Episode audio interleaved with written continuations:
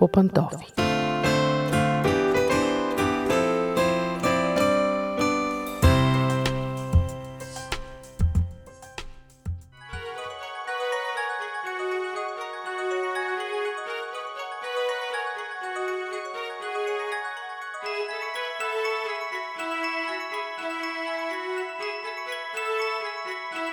Здравейте, уважаеми слушатели! Аз съм Мира, започва семейното предаване по пантофи. Сигурно на всеки от вас се е случвала неприятната ситуация детето му да се държи невъзпитано на публично място. И най-строгите родители са преживявали това неприятно нещо и най-възпитаните и най-послушни деца са имали такива черни моменти. Да, какво да правим, когато детето се държи зле на публично място? Обикновено какво се случва? Детето се тръжка, крещи, реве, Родителите се опитват да го успокоят, нищо не се получава. Околните започват да цъкат с език, да гледат неодобрително, да подмятат разни забележки от типа горкото изтървали са го вече, ах тези родители не са си на мястото и как реагира ядосаният ти смутен родител. Обикновено с фрази от типа дръж се прилично, бъди послушен, погледни се на какво приличаш, дръж се като голям, възмутителен си. И резултатът какъв е?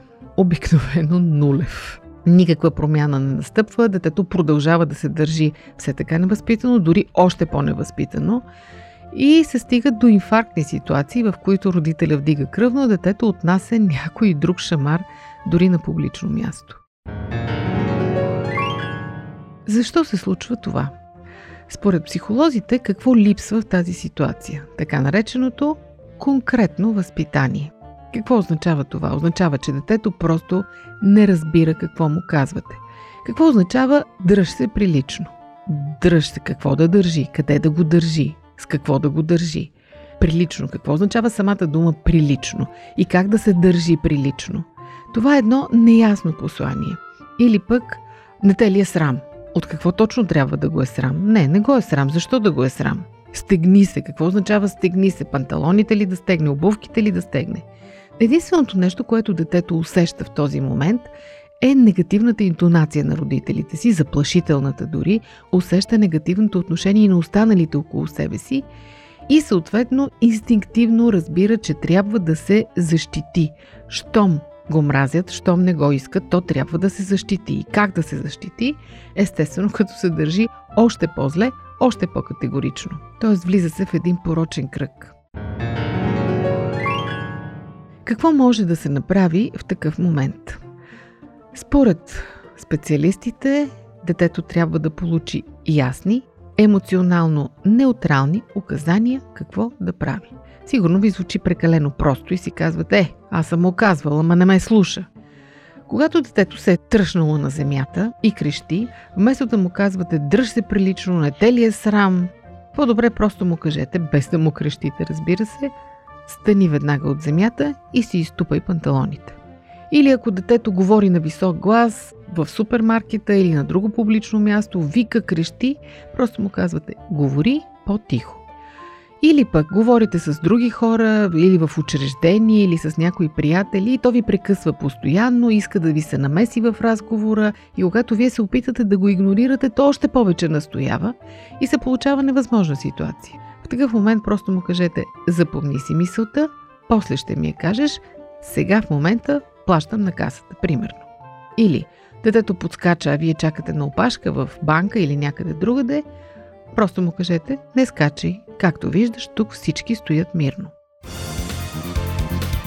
Какво да кажем за дискусии по Радио 316? Вие слушате Радио 316, продуцирано от Световното адвентно радио. Дори разумните родители, бих казала мъдрите родители, предотвратяват много такива ситуации, като подготвят детето си предварително още вкъщи.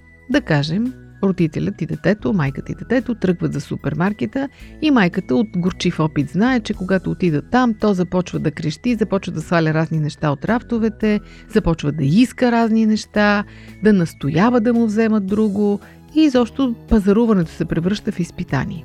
Хубаво е майка му още вкъщи да каже Отиваме в супермаркета. Знам, че много обичаш да ходим там. Да знаеш, че аз ще напазарувам. Обещавам ти, след като свършим, да ти купя едно нещо, което ми поискаш. Но през останалото време ще стоиш тихо и мирно.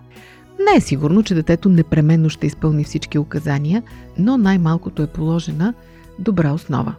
Или пък да кажем, родителите завеждат детето на куклен театър, не са сигурни дали то може да издържи представлението до край, знаят го, че не обича да стои на едно място дълго време, хубаво е да го подготвят и да му кажат отиваме сега на куклен театър или пък на кино, но когато влезем вече в залата и загасят лампите, няма да говориш високо. Ако искаш да ми кажеш нещо, ще ми го кажеш на ухото. И когато наистина в залата вече детето се опита да каже нещо, майка му просто прошепва, спомни си какво ти казах, говори ми тихо. Друг един важен момент, за да постигнете послушание на публични места, е похвалата. Когато предварително сте подготвили детето, да се държи тихо и спокойно на публично място. Когато след това той е чуло вашите указания и наистина се е държало така, не забравяйте да го похвалите. Много си пораснала, ти си вече истинска дама, благодаря ти, че се държа толкова добре в супермаркета. Или пък гордее се с теб, наистина вече си пораснал. Или пък много се радвам, че ти гледа цялата пиеса от край до край, без да вдигаш шум. Това мотивира за следващия път. С други думи, не забравяйте конкретното възпитание.